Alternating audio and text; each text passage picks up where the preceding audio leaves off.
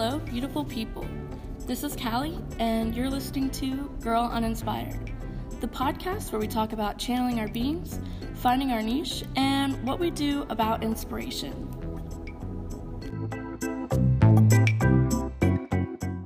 Hi, welcome to episode thirteen. I am here with Ezra, Colin, and Daniel. Hi, I'm Ezra. I go by they, them pronouns. I'm a political science major at Louisiana Tech. I'm uh, one of the six people organizing the um, this whole student coalition, and um, I'm a Sagittarius Capricorn. Uh, I'm Colin Hales. I use they, them. Uh, I'm a political science and history major. I'm one of the six organizers of the situation here at Tech. I'm uh, co-chair of D S A, uh, and I'm Cancer. Uh, hi, I'm Daniel. Uh, I go by he, him pronouns. I am a political science major, sociology minor, and I'm also one of the six people kind of leading the uh, student coalition, and I am also president of College Democrats here on campus, and I am a Leo. Ooh, okay. um, so let's talk about why we're here, and that's basically, you guys said it in the intro, it's a coalition. Um, you guys want to go ahead and describe the situation? Sure. So um, essentially, um, it all started with uh, there, we have an adjunct professor. Mm-hmm. Um, his name is Mister Savage, and um, he uh, has been teaching uh, on average one upper level history class, and then like two, two survey courses. Yeah, two survey courses, and um, and so essentially, what happened was. Uh, he uh, used, uh, he voluntarily asked students, like if they wanted to, they didn't, they didn't have to, but if they wanted to, to uh, talk about what it's like waking up in America as someone as part of their race and culture. And so from that uh, dialogue he started, he then um, went on to talk about colonialism, imperialism, and the Enlightenment in America and stuff like that. And so um, from there, uh, one of the kids uh, talked to his parents about how he didn't appreciate Savage bringing in his politics into the classroom. And then the parent wrote to Doctor Geis and, and um, or to an administrator. And... Um, and essentially was complaining about how um, he's talking about politics. And he received one complaint about this, about him doing essentially the same thing in the previous quarter. And so the administrators then took action and terminated their contract with him, but because he had uh, graduating seniors in um, his upper-level class, Uh, he could still uh, teach that class, but from the termination le- letter that I read, they, I think, mostly just took away all of his pay. I think they left him like a few thousand dollars. Yeah, they cut his pay back five thousand two hundred dollars. Yeah. They were going to terminate the rest of the contract at the end of this quarter. Yeah, thank you. Uh, yeah, and uh, so we just... Uh, Did not that did not sit well with us, and so we started an online petition and started rallying people um, uh, bah, behind him. And I think what uh, gave us a lot of support to do more with this situation is the fact that we had fifteen hundred signatures mm-hmm. um, within twenty-four hours. And so they reinstated Doctor Savage, but now we're continuing this conversation in a little bit of an unruly way. You know, we're not going through the means of any organization. We're just a collection of students who are upset about how how that, um, how Mister Savage was terminated, and uh, about like the lack of transparency in at Louisiana Tech and the administration as a as a whole. You guys want to add to that? Um. I, I think it's also worth adding that, you know, this this kind of started because uh, Diana Abel, one of the history students, came to uh, one of the College Democrats meeting and just explained the entire situation. And, uh, you know, she originally had a physical petition that was being signed, and we discussed ideas around that as well. And then we decided a, uh, you know, an online petition was, was more suitable to that kind of effort. And I think that was really crucial to that because it allowed it to just be just immediate widespread. And, uh, you know, associating it with, especially associating with, like, tech-affiliated hashtags like mm-hmm. EverLoyalB, Stand with Savage, and, you know, just basically calling out Louisiana Tech, especially on Twitter. Uh, I think that was a big part of it. And so it just kind of kick-started from that one meeting, and then eventually a lot of other organizations got involved via Y D S A um, and others, um, and it just kind of took off from there. Yeah, I mean, it essentially blew up overnight. When I first signed the petition, it was like three hundred something signatures, mm-hmm. and then like the next day it was fifteen hundred, and um, it wound up getting him reinstating, reinstated because of all the support that he had. Um, so are the results what you guys were expecting? Like, were you expecting it to blow up, or did that just really surprise you? Ezra here. Um, I... I was genuinely surprised that it got, I was expecting it to get a good bit, but I wasn't expecting it to reach fifteen hundred within twenty-four hours. And then I also didn't expect, um, like, any type of media outlet to actually, like, reach out to us and want to make a story out of it. Mm-hmm. Uh, The Advocate, um... K N O E, and what's that? Inside Higher Ed. Inside Higher Ed, yeah. Um, they all, like, independently wanted to do, uh, I think K N O E, we reached out to them, but all of them, like, were really excited to write pieces on this, and that was also very surprising. The yeah. fact that the media started to, like, pick up on it, which definitely gives, at least gives me some motivation mm-hmm. into doing this, because it's like, it's not just me getting angry again, you know, like, this is an actual thing that, like, a lot of people are angry about, so. Uh, Daniel here, yeah, I, when, when this first started and I came home that night, I, ex- I probably expected, like, three hundred, mm-hmm. maybe four hundred, uh, just because of, like, the lack of, which, I, I mean, I guess it's different now, the lack of, like, kind of more left students, uh, you know, galvanizing mm-hmm. action on campus, uh, So I, I expected, like, maybe three hundred, four hundred, and then, like, that morning, you know, it got to, like, seven hundred, eight hundred. I was keeping track of it. Mm-hmm. It was getting, like, one hundred every thirty minutes, an hour. I was just, and it was, it just continued to grow. And that was not, I didn't expect that at all. And it was amazing to see how many people responded, especially also non-students. Mm-hmm. Like, the history faculty was supportive. Uh, people from other universities. You know, I have friends from high school that saw it and was commenting on it, and they go to, like, U L M, uh, stuff like that. So it, it got out really quickly, and it just totally surprised me. That's where I was the most, or Colin here, that's where I was the most surprised too, was I figured it would just be students and alumni, mm-hmm. maybe a faculty member or two, but it was a, a whole, a whole, people I grew up with, Dorleen and Shreveport, mm-hmm. and going to high schools there, they messaged me about it too, and they were hearing about it too. Mm-hmm. Mm-hmm. And the K N O E story went out Friday at ten p.m. Mm-hmm. Yeah, and you can get that link in the L A Tech Feminist bio, correct? Yeah. All right.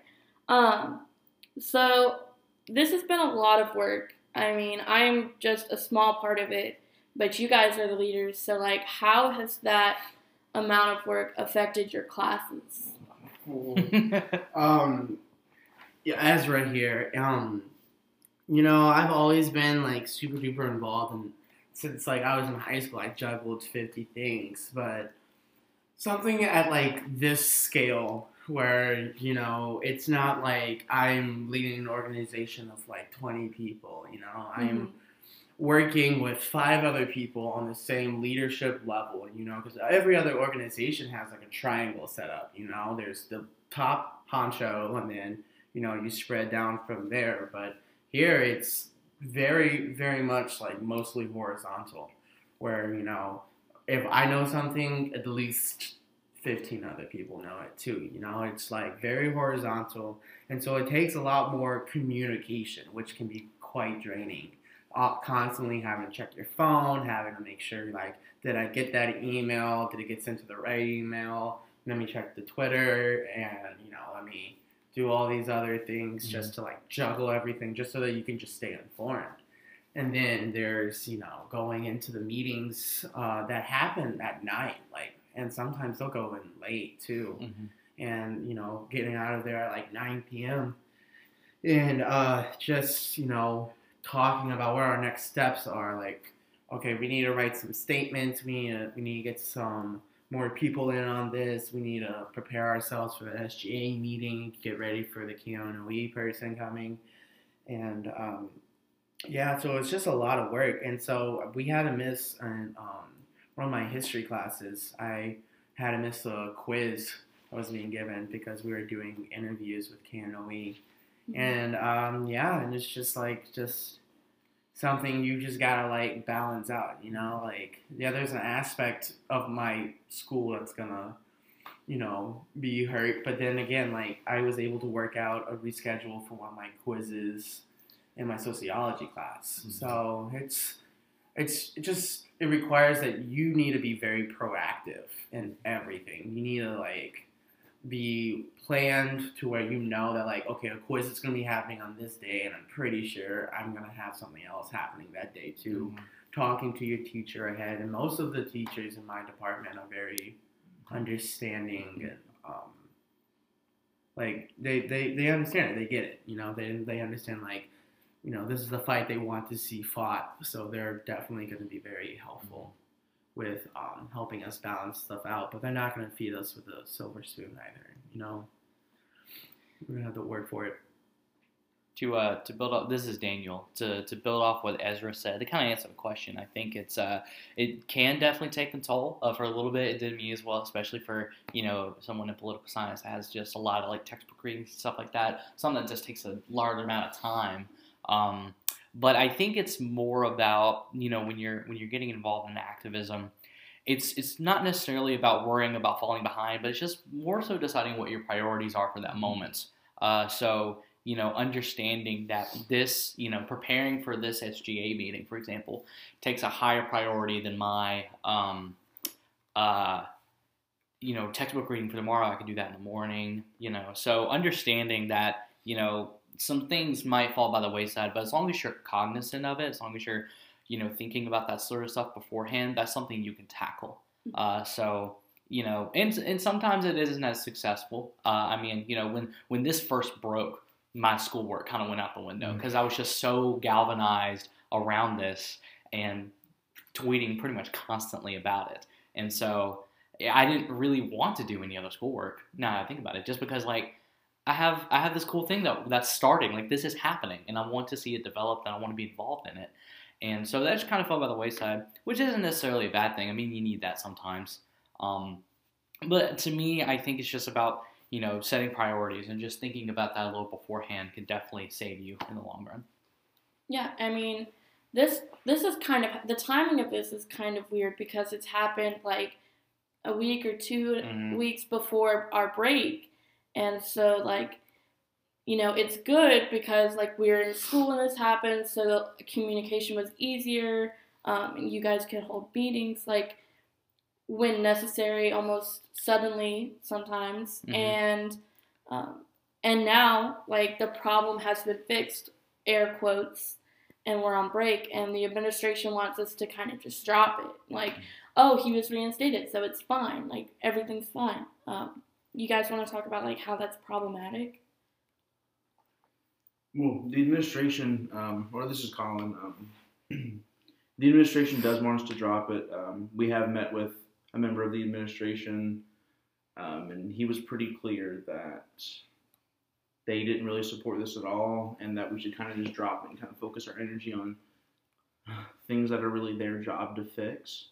But It's it's problematic in that way, but it's also beneficial and a positive in another way, too, because now we have time to actually figure out everything that we're going to do, because if you're doing school and work, it's hard to fit everything else into that. This lets us kind of communicate and figure out where do things need to go, so when we come back, it's with a like a renewed energy and a lot more to bring forward. So it's not just, why are they so upset about Mister Savage? He did his job back when it's a lot more than that now. And let's just kind of figure out exactly how we want to move forward in doing these things that we have planned on doing over the break. I'd like to add really quick, um, this is Daniel, that I think with the break being so close, that was kind of a point of inspiration in a way, because it was kind of like a deadline mm-hmm. to see how much you could get done before kind of everybody drops off for a while. And so that, I would argue, that might part might be part of what, you know, helped everybody keep keep going for that kind of last mm-hmm. week, and especially after the S G A meeting and everybody kind of coming together. It's because there's only, you know, the you know the there's only so much opportunity you have with that with that time frame. And so I think that was a point of inspiration for a lot of people. So and, it was beneficial in that way. Yeah. And it's important to note that, like, Savage's position isn't the like isn't the reason that this is going to keep going. It's because it's part of a bigger issue, mm-hmm. uh, which is censorship mm-hmm. and giving rights to employees at tech. Yeah.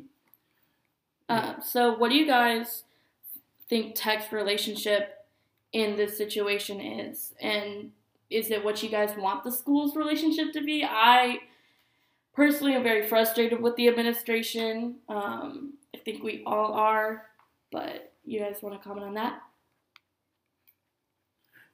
Yeah, so Ezra here. Um, so right now what we're working on is uh, getting a transcript of our last meeting with an administrator. And what that's hoping to do is to just, like, help illustrate the point I'm about to make, which is the fact that administration isn't isn't...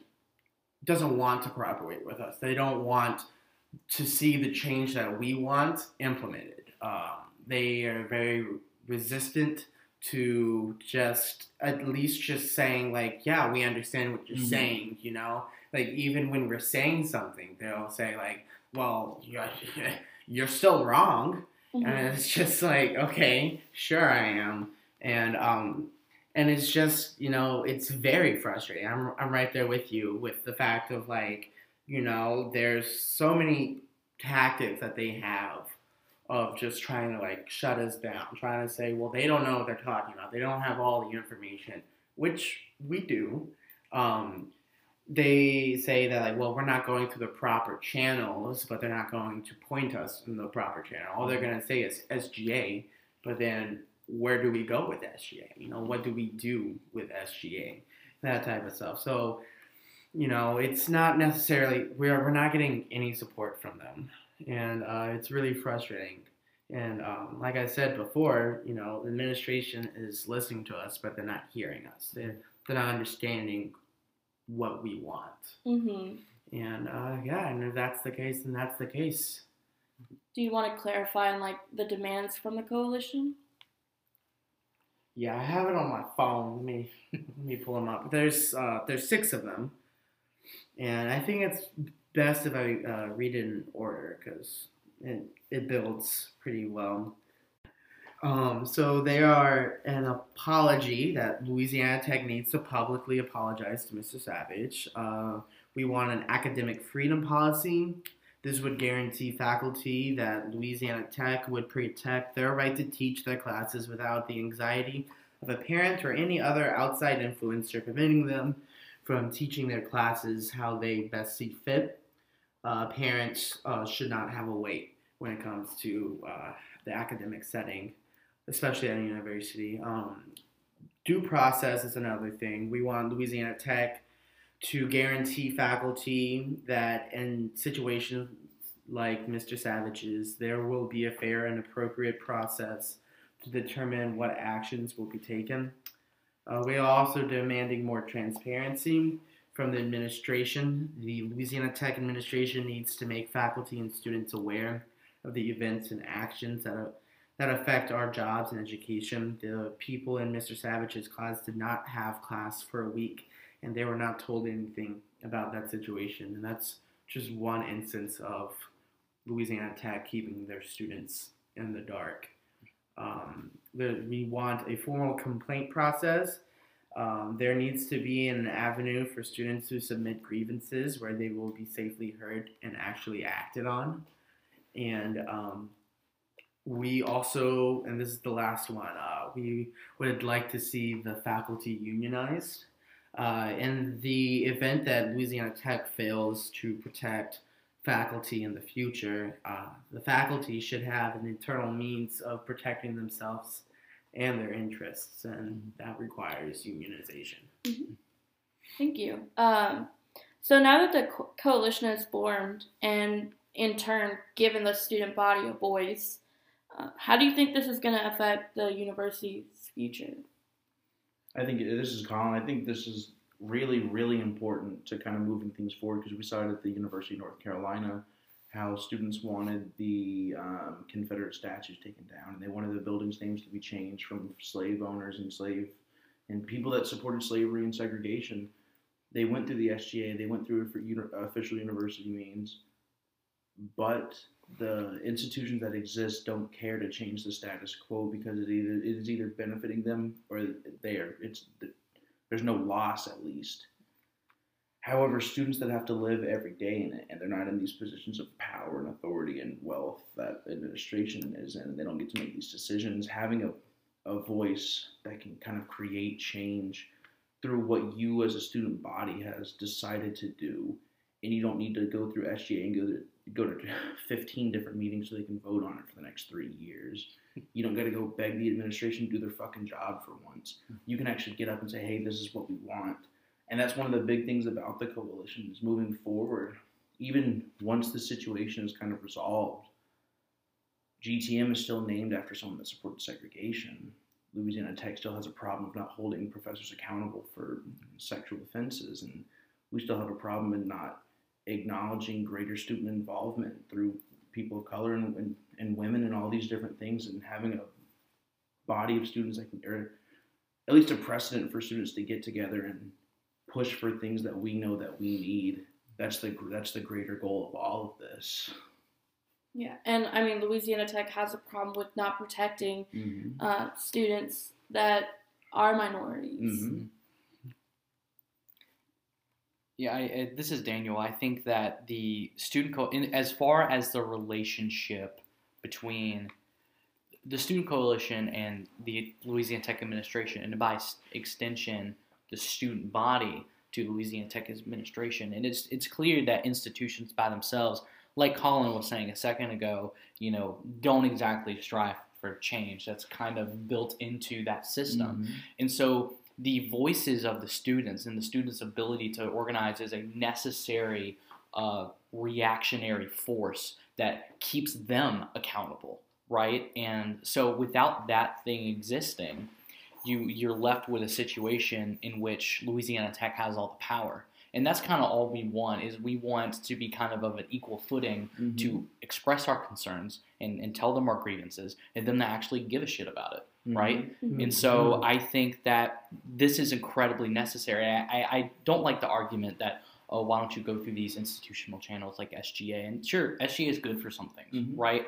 But it, that's not really the point. Is the, the point is, first off, the students will always have the ability to organize, or at least they should, mm-hmm. right? Because that allows, real change rarely happens through institutional means. I mean, three years of political science has taught me that in abundance, yeah. you know? So the, the real change happens is with the people on the ground getting angry and institutions realizing that if they don't, you know, understand what they're trying to say and understand their concerns and implement those solutions, then that institution will seek to exist, because the the people that are on the top, their existence depends on us going here. And so if we don't have a say in in what happens here, then why should we go here? And that's kind of all we're trying to say here, is us having an equal voice and us expressing certain concerns that we have to the university. So um, would you guys mind naming the all of the original Uh, leaders of this, mm-hmm, mm-hmm. so it's uh, Ezra, Colin, Daniel, Diana, mm-hmm. Cass, Cassidy, Vedros. Mm-hmm. Okay, um, so among all of you, were there concerns when starting this? Um, I wouldn't, uh, Ezra here, I wouldn't say that uh, within our group we're all more like-minded individuals. I think our variation in ideology shifts and like more on the fringe things, not necessarily things that matter when it came to organizing this. But the fact that like we made this um, this coalition so open, and there's no like, because like yeah we're leading it, but like we're not like obviously the leaders, you know, when when we have meetings or whatever, you know, there's obviously the people who know stuff and are trying to relay the information. When we need to work on stuff, I try to make sure that like when we're working on a statement or when we're working on like getting down like who we need to contact and stuff like that, I want to make sure that's a very like very um oh what's the word uh, I don't know like that there's no power hierarchy there. Mm-hmm. That it's, you know, you can come in and if all you want to say is like one sentence and then leave, then that's what you can do. And I think what that has done was open up the door to like people who would disagree with us. And I think that's a very important thing to consider, because even if you don't necessarily start believing what they're saying, it still makes you question, you know, okay, what am I doing here? And it makes you develop, you know, more uh, more astute arguments for supporting yourself. And it makes you develop um, um, statements that address more concerns rather than just the ones that you and the other five people thought of when you wrote that statement. So uh, someone who's very notable in this um, in this movement, who isn't in uh, leadership and really helped us a lot, um, his name's Luke. Mm-hmm. And he, you know, he has he's in S G A right now, and he was able to give us a lot of insight to like what will happen at the S G A meeting. This is what you need to expect. Uh, this is what they want from you guys. And that was so beneficial. Mm-hmm. He also made sure that we, you know, because we're the, the people leaving, leading this are very angry individuals, at, least, at least myself, right. You know? And so he's making sure that we're not being too brash, you know, but then again, we're not gonna like say, okay, we won't, we won't be, you know, angry. No, we'll we'll still be angry, but we take into consideration that that like, okay, calm down a little bit, voice, and that's very appreciative. So I wouldn't say, going back to what you asked, I wouldn't say that like necessarily there's a lot of disagreement mm-hmm. in the six of us leading. I think that there's disagreement in the co- coalition, but not on our fundamental values. Mm-hmm. More of how should we do this? What's the best way we should do this? And I think that's what gives us strength. Mm-hmm. There there aren't people who are just like, whatever you think is best, you know? They're like, well, I don't know if we should do that or say that, mm-hmm. you know? And I think that questioning is what makes us that, that strong. I think in pre- this is Colin, in preventing the, like they were saying earlier, um, part of the reason that the leadership kind of moving forward when we were first starting didn't kind of have these problems that we've seen a lot of times in organizing, in organizing and, and activism is what Ezra was saying earlier, is that the communication. Everything that we did was relayed. Every, every couple of minutes it was something. This is, even if we didn't end up doing it, it was, this is something that I'm thinking about doing. This is something I'm thinking about saying. We talked about the best way that we can, that we could tweet about things and how we should email and how we should communicate it and things like that. So everything, everything, every little aspect of it has been democratic. It gets a little, fr- Ezra here, it gets a little bit uh, frustrating after a bit, because you're just like, it is one goddamn sentence. Right. Just post it. But then, you know, but like there are people that are like, I don't know because of that sentence. So, you know, we went through the process and we were like, okay, this is the sentence. And then we fixed it. And at the end, everyone was like, okay, you know, and now it's like perfect. Mm-hmm. You know, it it, it ended. But um, yeah, like almost everything that was done, like from like, should I make this tweet? Like how the petition was spread out. You know, we were like, do we just send it in a in the Discord? Do mm-hmm. we, you know, whatever? I'm, like it was it was a conversation we had to have about, okay, this is how we're gonna break the like break the ground with it, you know.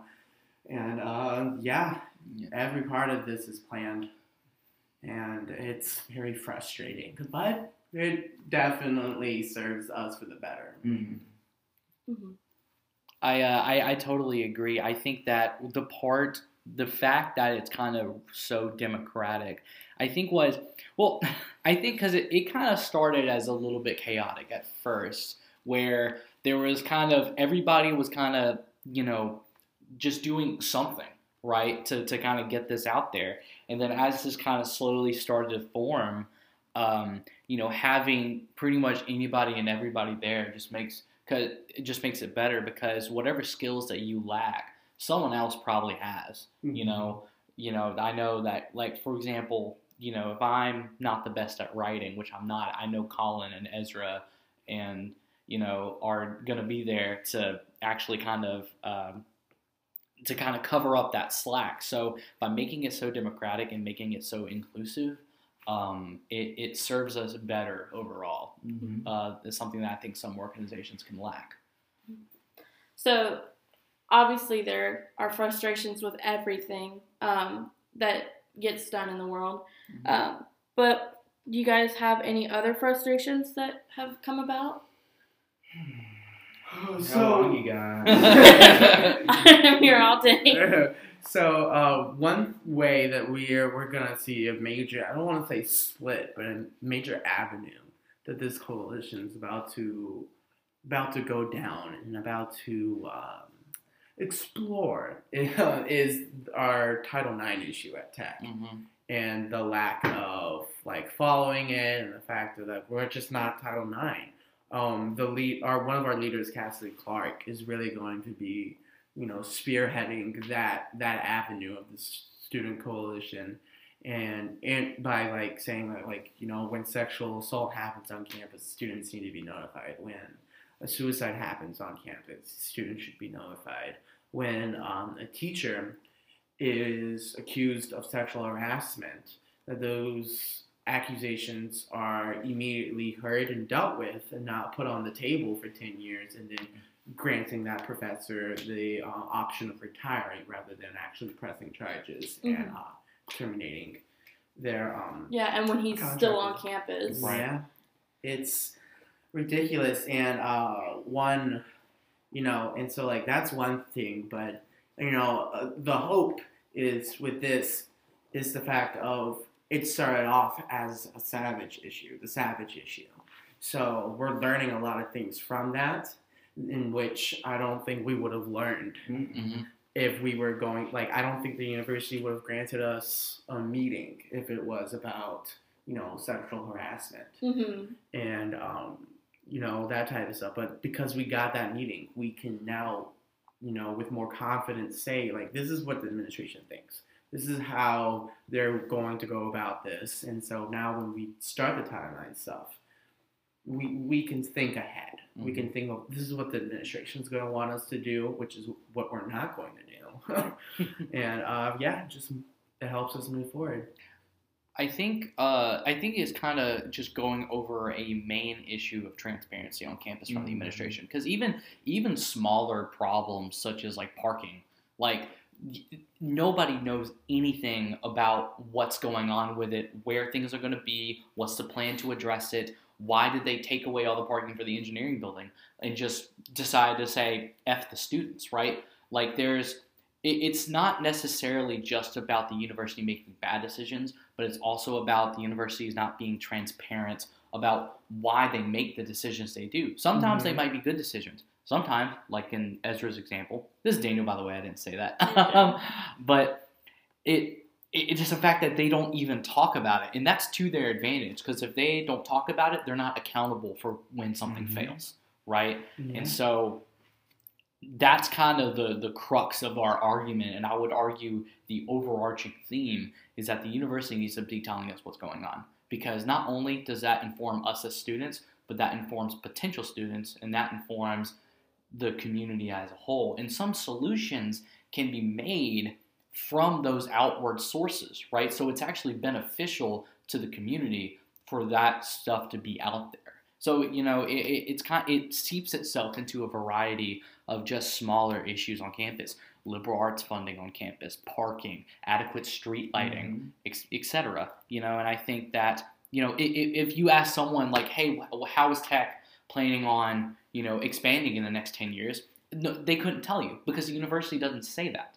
And I, I feel like that stuff like that, even the smaller stuff, is incredibly important to everyone to know about. Mm-hmm. Something I want to add on to that, and this is Ezra speaking, um, is the fact of, like, people know about that type of stuff, but they tell, like, the students that are close with the administrators. Mm-hmm. They tell their friends. And so mm-hmm. only the people who are close to administrators and have no problem with the status quo as it already is, S G A, are mm-hmm. S G A and uh, Union Board, you know, they're going to know. And does S G A and Union Board find seek seek that it's pertinent that they relay this information to the student body? No, because or else we would still at least have a school newspaper, mm-hmm. right. but we don't. Uh, and over you know my time being here, I've seen a decline in um, the ability of organizations at Tech being able to relay information about what's happening at the university and here. So our, our newspaper is is uh, take has been um, dissolved. Like, it's no longer around. Uh, rest in peace, Tech Talk. And uh, K L P I isn't allowed to talk about anything, anything at all. Like, they can't even, they'll probably get shut down if they start talking about the weather. And and I, you know, never thought of that. But then, you know, we had a coalition meeting and some K L P I people showed up. And they were talking about how ridiculous it is. And I was like, I can't believe I've never realized that. I never thought about, like, you know, we have a radio station, but all they're allowed to do is just play music. And I mean, like, I ain't fuck with their music. They have good music taste mm-hmm. over there. But, like, part of, you know, radio broadcasting is also being, like, you know, keeping the people informed, you know, mm-hmm. telling them, like, what's happening, stuff like that. But, again, like, mm-hmm. Louisiana Tech is not allowing them to, like, actually implement radio broadcasting skills and just teaching them how to be a fancy D J. Yeah, so. And students should know what's happening at their university, whether or not it's good or bad. Yeah. Like, Tech has a habit of unreporting situations, and that's illegal. Like, mm-hmm. there there are laws in place that state that universities have to report um, the crimes and stuff that happen on their campus, and Tech doesn't do that. Yeah, no. And um, Ezra, again, uh, it's just... They, I, I don't know who allowed them to think that covering it up mm-hmm. will give them less heat than it just, like, happening. Because, uh, and this was something that I, at least I was raised with, and I would imagine so many other people were, that, like, if you're just honest about things, the consequences are so much less than if you just constantly lie about it. Right. Mm-hmm. You know, like, the more you lie, the more you have to cover up stuff, and so therefore the consequences mm-hmm. are just... not much worse, you know? Mm-hmm. And we all, this is Colin, we all know the kind of shit that happens on college campuses because it's well-known statistics of suicide and assault and sexual violence and all of these different things. So when Tech advertises itself as the safest university in Louisiana, one of the safest in the South and in the United States in general, it makes you think, well, what policies do they have in place that do these things? And so I was walking... Um, on that street where Keeney is. Mm-hmm. And in the new apartments that they have, they have these pillars that say, like, integrity, caring, sharing, knowledge, uh, dedication, and all these things. So you, you start seeing all these messages from Tech, and you start hearing all these things about how they're so great. And you're like, okay, well, there's things in place that cause that. But it wasn't until Cassidy did a uh, study on sexual violence here at Tech and found out that it is massively underreported. It isn't until we have some ways of kind of disseminating from students that, you know, suicides happen on campus. I think in my whole four years here, there's been three, four, five maybe emails about crime, mm-hmm. and one of them was like fake police officers and shit like that. But there's so much that happens here, and if you just talk to students, you know these things, and that's why it's a fucking shame that we don't have Tech Talk and that Kelpie's kind of locked down to just be a, a, rate, a music station. It, sorry. No, go ahead. No, I was just going to add on to what Colin said. This is Daniel. That it also becomes dangerous to yeah. new people that are coming to campus because yeah. there's this illusion of perfection, right? Mm-hmm. That's just, it, it's just that. It's an illusion. It's false. And so that becomes incredibly dangerous to students and new faculty, or just anybody that wants to affiliate themselves with, with Tech's campus.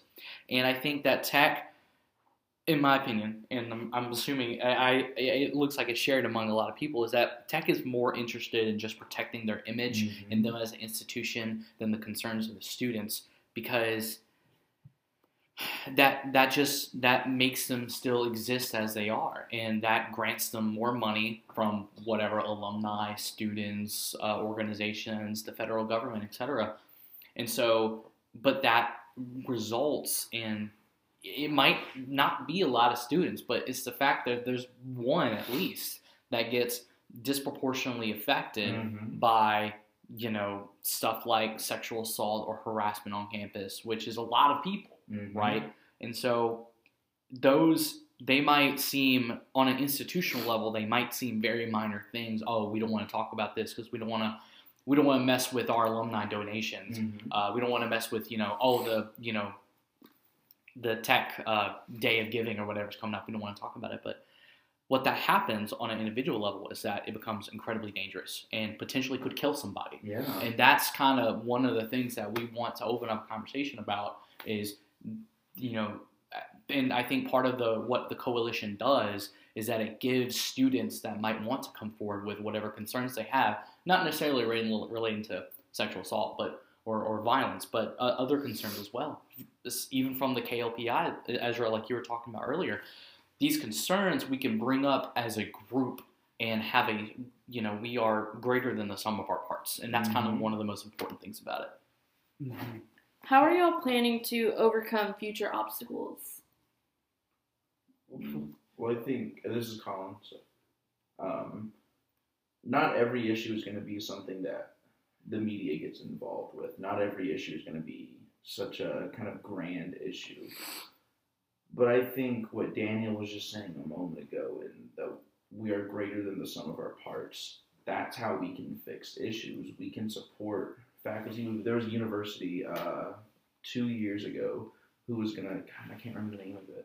They cut tenure. They were no gonna no longer gonna do tenure. That was gonna affect the job security, stability, and pay of their professors. So students got together and they put their fucking feet down. And like thirty-two percent of the students at that university went on strike.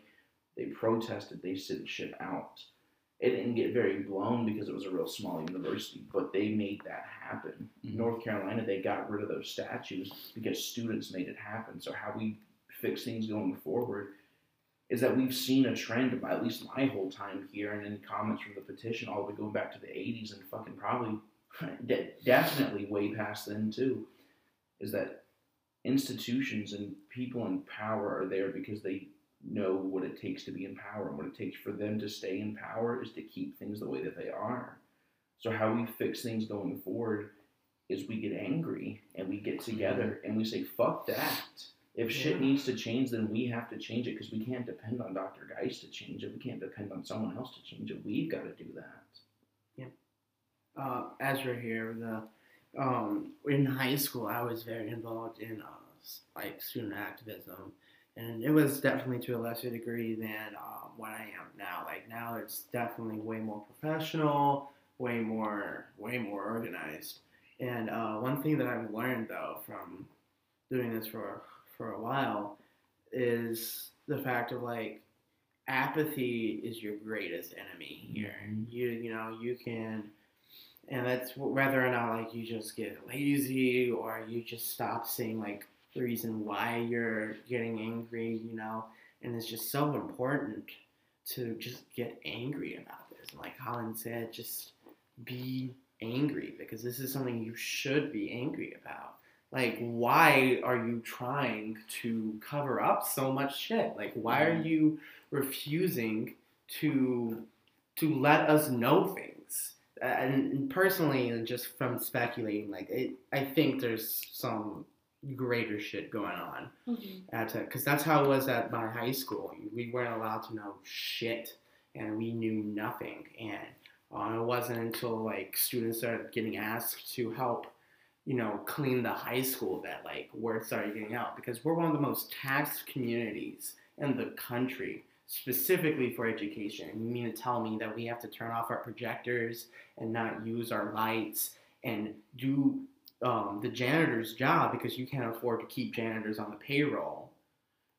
But, you know, we're one of the ta- most taxed. I mean, you're telling us that there's no money, yet you're taking it from us, and we can see how much you're taking. Mm-hmm. That type of stuff. And then we got we got angry and started like asking questions, and then um, you know, we never got anywhere with that. But once when we started getting angry and asking questions, we started seeing more janitors there. You know, they stopped coming on the intercom and like saying, "Remember, turn off the lights," and all that type of stuff. So something happened there. Mm-hmm. But like just bringing it back to here though, it's just you gotta stay angry. You yeah. got to remember that like.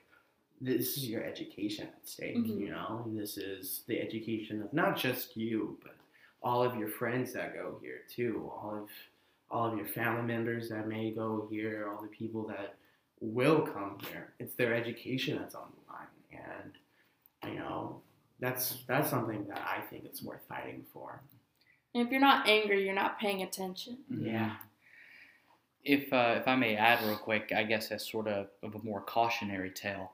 Uh, in my high school, which I grew up in a pretty poor, poor high school, a Simsboro High School, which is like fifteen minutes away from Tech. Um, and I remember being, uh, I think, it, probably a junior in that the Lincoln Parish School Board, I think it was a school board decision, re- was going to require that security cameras be put in every single classroom.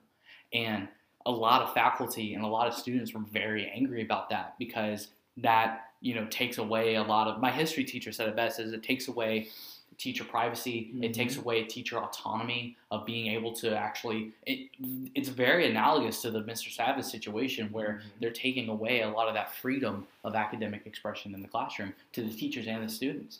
And I remember a few of my friends were really angry about it. Um, and my history teacher gave us some, you know, gave us some pointers on how to uh, uh, push forward with it, but, you know, it, it we didn't know how to organize. We didn't know how to do anything, and it just kind of fell by the wayside and never went anywhere. And a, a similar thing kind of happens with the art department at my high school, where it pretty much got stripped away.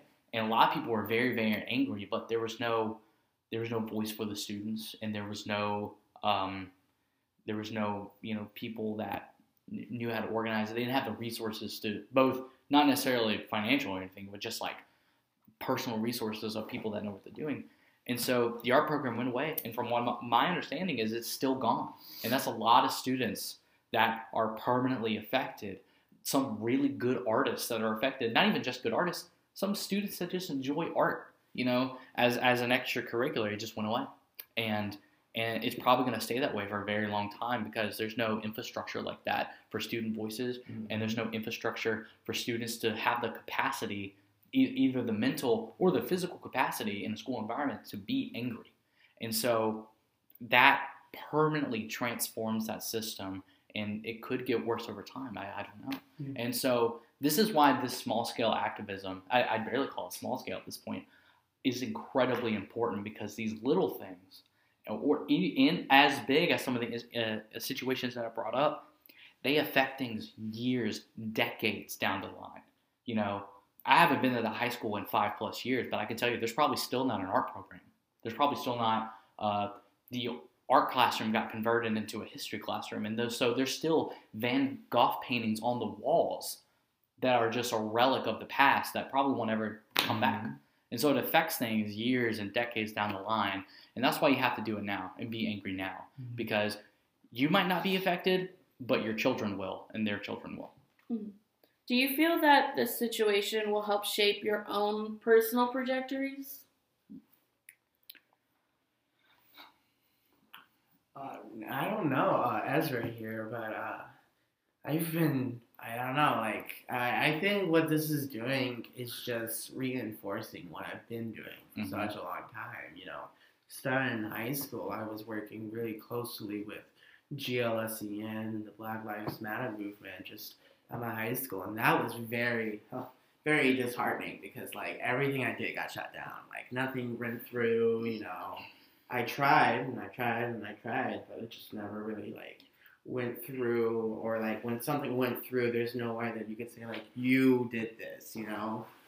But out, it's just like, it's a, it's kind of like a reward, I guess. Like, you know, like there's no way that you can't look at the six of us who were in that, that meeting that night where we were like, okay, we're going to publish this. We're going to, we're going to make this an online petition, mm-hmm. and we're going to send it out, and we're going to tell people, be angry, and they're going to be angry. There's no way that you cannot tell us that this wasn't us. You know, there's no way that you can't look at each of the students that signed the petition and said, you didn't do this, you know? And so that really, like, changes the narrative on things, especially because, you know, some of the administrators would tell us that, like, oh, you're not doing anything, you mm-hmm. know? Like, what you're doing isn't actually going to do anything, whatever. And then, and all I have to say to that is, then why am I meeting with you? Why am I meeting with yeah. you if it's not doing anything? I think to, to answer your question about personal uh, projections going forward, this is Daniel, this is Daniel, by the way. I think that, you know, as, as a person that wants to go further in political activism and, and you know, kind of changing uh, the community and the world, um, I think that it allows me to understand, you know, like how, what are the ways to most effectively help people? And that answer is different in pretty much every situation, right? You know, every sort of social or political, you know, quagmire you kind of go into has kind of different solutions and different ways of approaching it. But when you when you just start doing it, you, no matter how small, you know, you you start to understand this is how people of these particular places and and lives think. These are the concerns that you should keep in mind when you're approaching other things in the future. And so, and also just learning how to help make people's lives better, I think, is the most important thing. And also building a network of friends and building a, a community of people approaching the same goals. And so that's probably one of the most important things for me, is knowing that there's people, you know, behind me, and also me supporting them as well. Um, so there's other systems of inequality that come our way, which there's a plethora of, right? um, you know that there are people behind your back, because even if you if, if you think that there's nobody that thinks like you, I can guarantee you there is. Mm-hmm. You know, you just, you kind of have to kind of try to go out there, and if you can't find it, you make it, you know? And that's kind of what this thing has taught me. Um, and there, I guarantee there are people that believe in you. And for me, this is Colin. Um, I didn't do really any activism growing up. Um, I wasn't really, uh, I never really was in a situation that was conducive to doing that, and no one I ever knew really saw that there was a need to do anything. And on top of that, I've always been a, a really intense pessimist, um, but now, after doing this, it's kind of showed me that shit's not always just going to go bad, and kind of fighting for changes both in uh, kind of a micro and a macro scale. Mm-hmm. And it's kind of taught me that whatever I want to do moving forward, that, like Daniel said, there's always people that are like-minded. And if I see that there are problems and situations that I either I'm directly involved with in education or career or community problems and social problems that I'm either, you know, directly affected by, or the people in my community are affected by, we can still step in and do things and make changes regardless of what barriers we feel that are in the way, because collective action is how we make change. Mm-hmm. Is there anything else that y'all would like to say? Uh, yeah, um, actually, um, Ezra here, um, just, just so like, you know, like my final statement, uh, the administration, if this wasn't something that we should be organizing around, like if this wasn't act, like if this was actually not a big deal, the administration would have already come out and said stuff. Yeah. The administration wouldn't have met with us, uh, you know. But at the end of the day, we have all these documents proving everything that we're saying, and you know. And if you're skeptical of what we're doing, then, you know, come to our meetings, you know, come talk to us, because I can guarantee you that whatever the administration is going to put out from here is not going to be the truth, because every every run we've had with the administration so far, they haven't wanted the truth.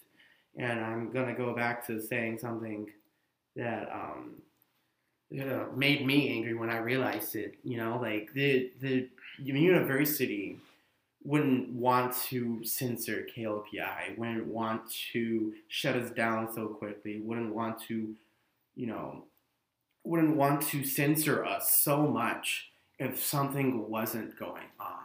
And, you know, we we know the Savage situation, we know the sexual harassment situation, we know the repression of minority voices, but what else is there?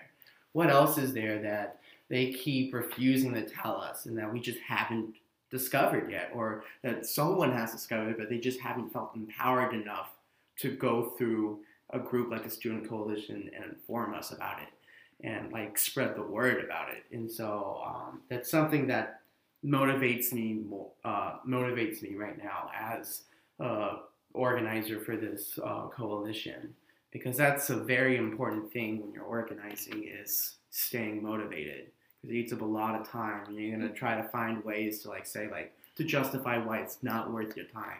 You gotta focus on ways why it is worth your time. Why, yeah, you know what? Instead of reading that textbook pa- chapter, I'm gonna be working on drafting up this statement instead, because and it's just that I'm tired of the university hiding things from me, not being honest with me, and thinking that you can get away from it. Get away with it, yeah, because, you know, we should be allowed to do things like this, and the whole, the whole get up is, it's, it's concerning. Um, I kind of, this is Daniel, uh, I think, kind of going off a different tangent a little bit, I think that, I remember my, when I was a teenager, my, my dad told me that, I remember I was standing in the kitchen, and we've kind of been similarly politically affiliated for a long time, and generally the same level of being pissed about everything in the world. And um, and he's like forty, uh, and he said that, Daniel, if you don't like the world, grow up and change it. And that can permeate every single avenue of your life, you know, whether it's, you know, you're pissed about national health care, or you're angry that the state takes away student scholarships, or you're not happy with how the school board is treating arts funding in your school. There's politics and there is change, opportunity for change every step of the way. And, you know, if you're angry about something, it's okay. Be angry, be passionate, and because I can guarantee you that the people in positions of power, they care about that. And you should as well. So don't be afraid to get angry, and don't be afraid to let anyone get you down. Mm-hmm. And um, I think this situation is indicative of what power structures do in general. How if there's always someone on the top, there is always going to be repression and and attacks to people anywhere below the top. And the people on the top will do whatever they can to defend themselves. And we've seen that throughout history. Look at the trade, uh, the... the Shirtwaistcoat Factory fire in nineteen twelve, workers fought for change with their bosses. Their bosses hired people to fucking kill them. When that happened, they took it to the courts. They fought with the courts there. You can create change, and you can do things just like they did, and just like labor history has fought to do for a very long time. But the overarching problem that comes with you needing to create change is that there's a system in place that needs change, that that forces there to be change that's needed. And so solving these issues is one way to fight it, but the way to prevent having to fight these issues in the first place is to fight power structures from existing in any kind of situation or institution. And real quick, I know I said I was done, but building building off of that whole thing about, you know, the systems of power, a lot of them have illusions to where they're like, hey, mm-hmm. you do have a voice. Mm-hmm. You know, they'll point to Union Board or S G A. But to that, I would just say, like, how long has this been an issue? Mm-hmm. And how long have those, you know, how, how long has S G A and Union Board been around?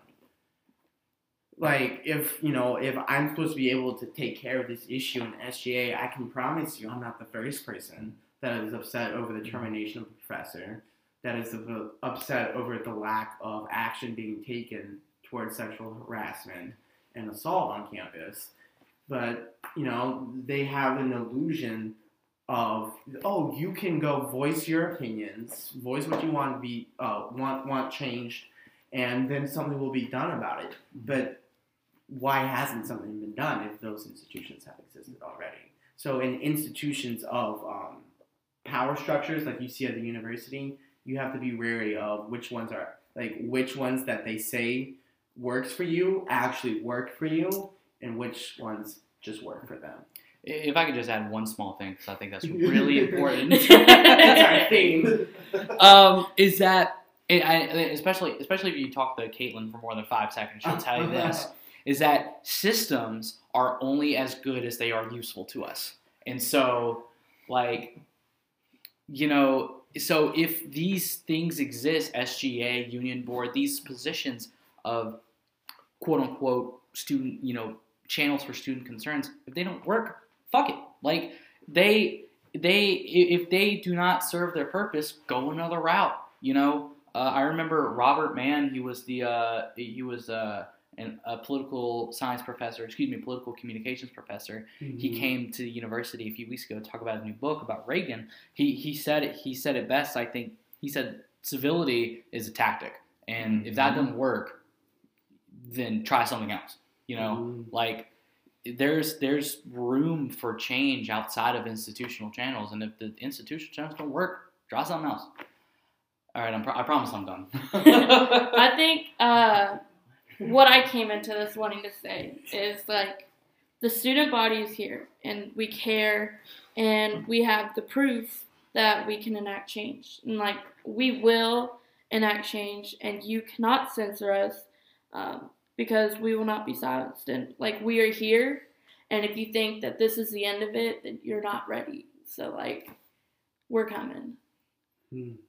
That's, do you guys want to drop your uh, social media handles so people can follow you? Yeah, sure. So if you if you fucked with what I had to say, or what any of us had to say, um, I talk about this type of stuff all the time, or I try to uh, talk about it on um, my Twitter, at least, uh, Empirical Ezra. So um, if you just want to reach out, reach out. Um, definitely. Can you spell that? Um, yeah, E M P. I R I C A L E Z R A. Thank you. Uh, this is Daniel. Uh, kind of like Ezra, I talk about the same stuff uh, on my Twitter. So if you want to follow me, it's uh, at not dan the man three. Um, and so, yeah. Can you also spell that? Uh, N O T D A N T H E M A N three. Uh, for me, I talk about some things on my Twitter, but um, a lot of the stuff I talk on Twitter, um, if you follow me, a lot of stuff is, you know, A C A B and um, a lot of leftist things moving forward outside of just this issue. So I guess if you want to see a lot of that kind of stuff on there, you can follow me at Collin, C O L L I N underscore beef, B E E F. And also look into... Uh, at L A Tech Feminist on Instagram, uh, Cassidy Clark, Diana Abel, um, and I don't know Vedros is at, but I think it's just Ryan Vedros. Yeah, yeah. I think it's just yeah. Ryan Vedros. You just search the name Ryan Vedros, R Y A N V E D R O S. You'll find him. Yeah. Just like give him a shout out for bringing this to light and having movement behind it. So thank y'all for being on my podcast, and thank y'all for putting in all the hard work. Um, to getting this moved, because the student body needs it, and I appreciate this happening because it really, like, it put, brings to light that, like, what we're doing in the present has impact, and, you know, we're going to change our future. Really reinstates that. So mm-hmm. thank you. Find the fight with us, baby. Yeah. It's all, it's a collective thing. Thank you so much for having us. All right. Thank you for listening.